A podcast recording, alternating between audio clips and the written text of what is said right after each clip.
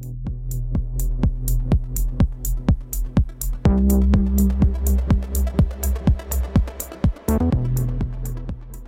I'm Janine. This is KUCI 88.9 FM in Irvine, and standing by to join me is Paul Hawken.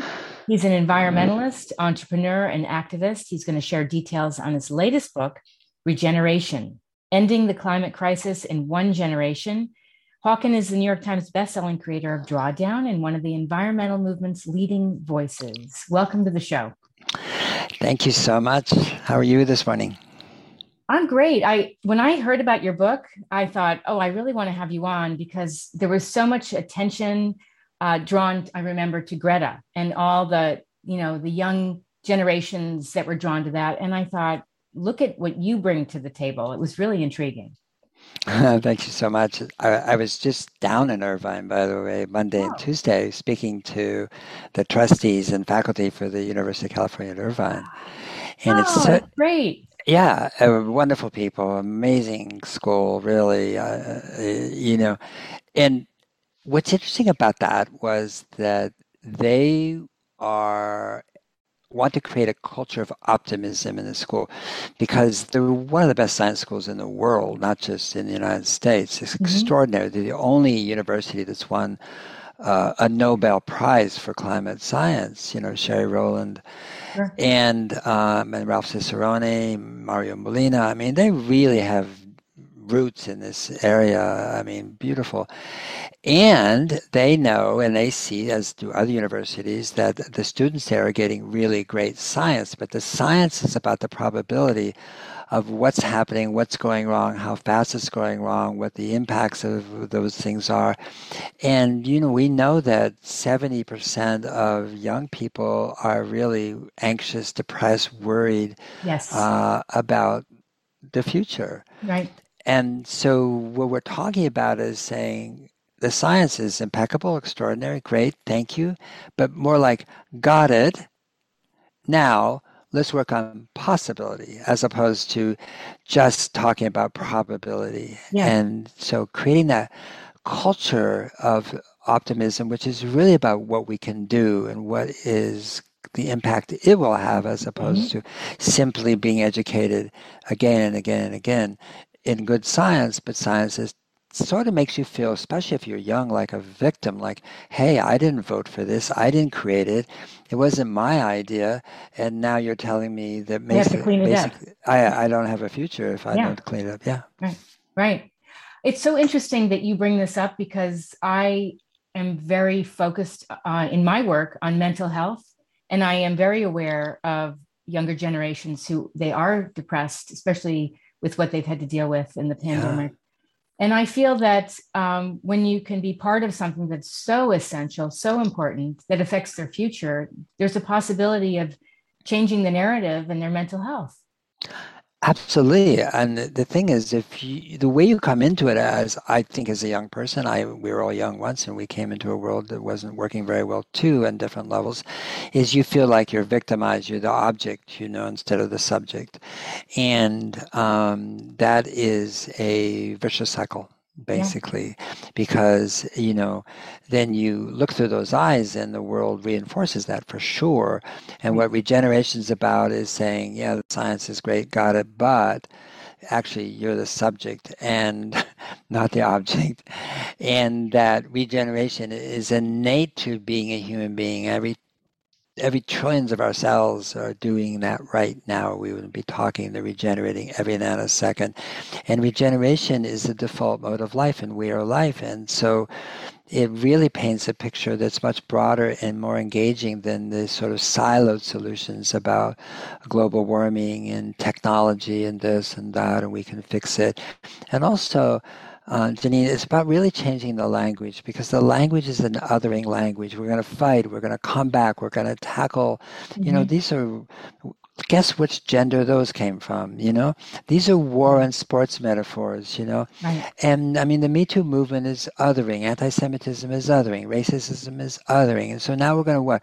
We're going to solve the climate crisis by othering it by saying we're going to fix it. There's no it there Right. I mean, yeah. so this is the kind of changes that we're talking about at the university, you know, to move away from a, you know, unintentional conversation or verbs or dialogues and so forth that make us feel separate. Yes. You know, I, I really, I'll talk to you offline, but I really think there's an opportunity to have a panel uh, with students, mm. ha- bring them into the conversation. So great. Yeah. So great. Yeah. That's what I would like to do at UCI. I mean, that's where our station is. It's, as you know, it's UC yeah. Irvine, KCI. And it's really important to make them part, feel like they're part of the solution and and to explain in detail certain things. I mean, you have a lot of different experiences. I want to delve into um, uh, something I read, and I put this on my show blog. In 2016, 191 countries came together and they signed the Paris Agreement. Could you explain a little bit about that? The Paris Agreement was a commitment at time to limit warming to 2 degrees centigrade, and then that was modified to 1.5 degrees centigrade.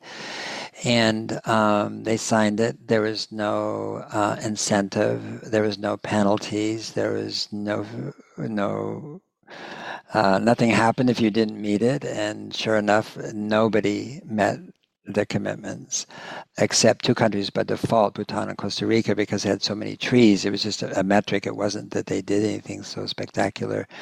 Uh, they just happened to be those countries. And what's more troubling, I think, was that when that was signed in 2016, the year after COP21 in Paris, um, the uh, banking system led by JP Morgan and Bank of America and Wells Fargo and other banks uh, continued to lend $3.8 trillion to fossil fuel companies to expand global warming to expand. Uh, and governments, including ours, then subsidize those fossil fuel companies for another $3.3 trillion. So from the Paris Agreement until today, $7.1 trillion was placed into coal, gas, and oil. Whoa, what a number. Yeah, even at a time when the IEA last year, the International Agent, Energy Agency, which has really captive, been captive to the traditional energy um, uh, world uh, industry forever said, we don't need another gas well, oil well, or coal mine. Shut it down. Stop. We have enough. Yeah.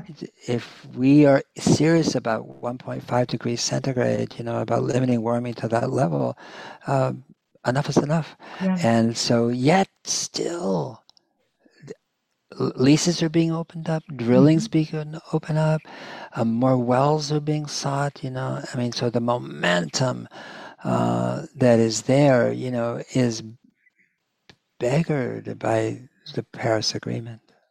You know, and I often think, um, I'm just going to touch on this briefly because I want to get into your framework.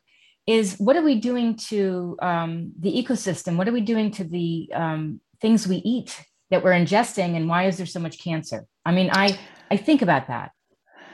Well, I mean, it, I'm a journalist. I'm I do a lot of research. And I have the same questions you have. Okay, yeah. so I mean, I love questions. They're they're they're the key, you know, to so much. And uh, and also, I started in the food business when I was 20 years old, and and so really? yeah, yeah. Uh, Erewhon is a store in LA. Um, oh yes, yes. Yeah, yeah, stores. I know that I store. I love that. Yeah, I started that in Boston when I was 20 years old. Okay.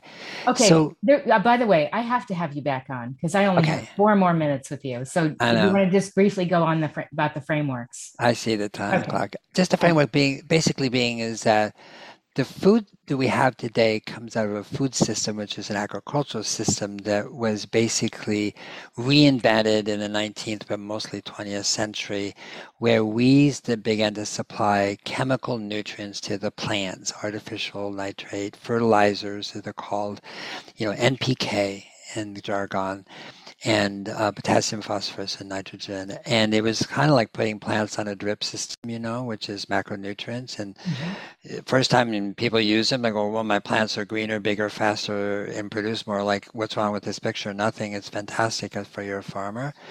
And what we didn't realize at that time is making plants weaker and more susceptible to infestation. So we pretty soon there's pesticides. Mm-hmm. Uh, they weren't as nutrient dense. They the roots didn't have to go down as deep. They didn't bring up minerals, so was demineralization of the food, and uh, and then pretty soon they were subject to competition from weeds, and then uh, you know we use herbicides, pesticides, artificial fertilizers, all running off the soil into rivers and streams, and then the dead zone in the Gulf of Mexico and many other places. I mean, and basically it turned soil into dirt, and soil is a community and of living organisms and it got decarbonized and that carbon was going up into the atmosphere and our food was getting poorer and poorer and poorer and the nutrients the phytonutrients you know we don't just need you know protein and fat and sugar you know we we need many other things to be sure. healthy yeah. and that that was a symbiosis between big food and big ag because a lot of mostly what big ag produces was what big food wants. And big food produces ultra processed food, which is really a chemical experiment.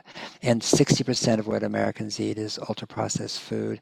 And 70% of disease in the United States is metabolic disease caused by what we eat and drink. So that goes back to my previous question. Yeah. yeah. Yeah. Yeah. It's connected. So as I said, I want to have you back on. I hope you have time, even if it's in a month. But where can people find out more about you? Well, regeneration.org is the website, mm-hmm. uh, and the book is widely available now. Today, of course, it came out Tuesday. Um, Congratulations. And, yeah, and thanks so much. I'd love to be back on the program. I would love it.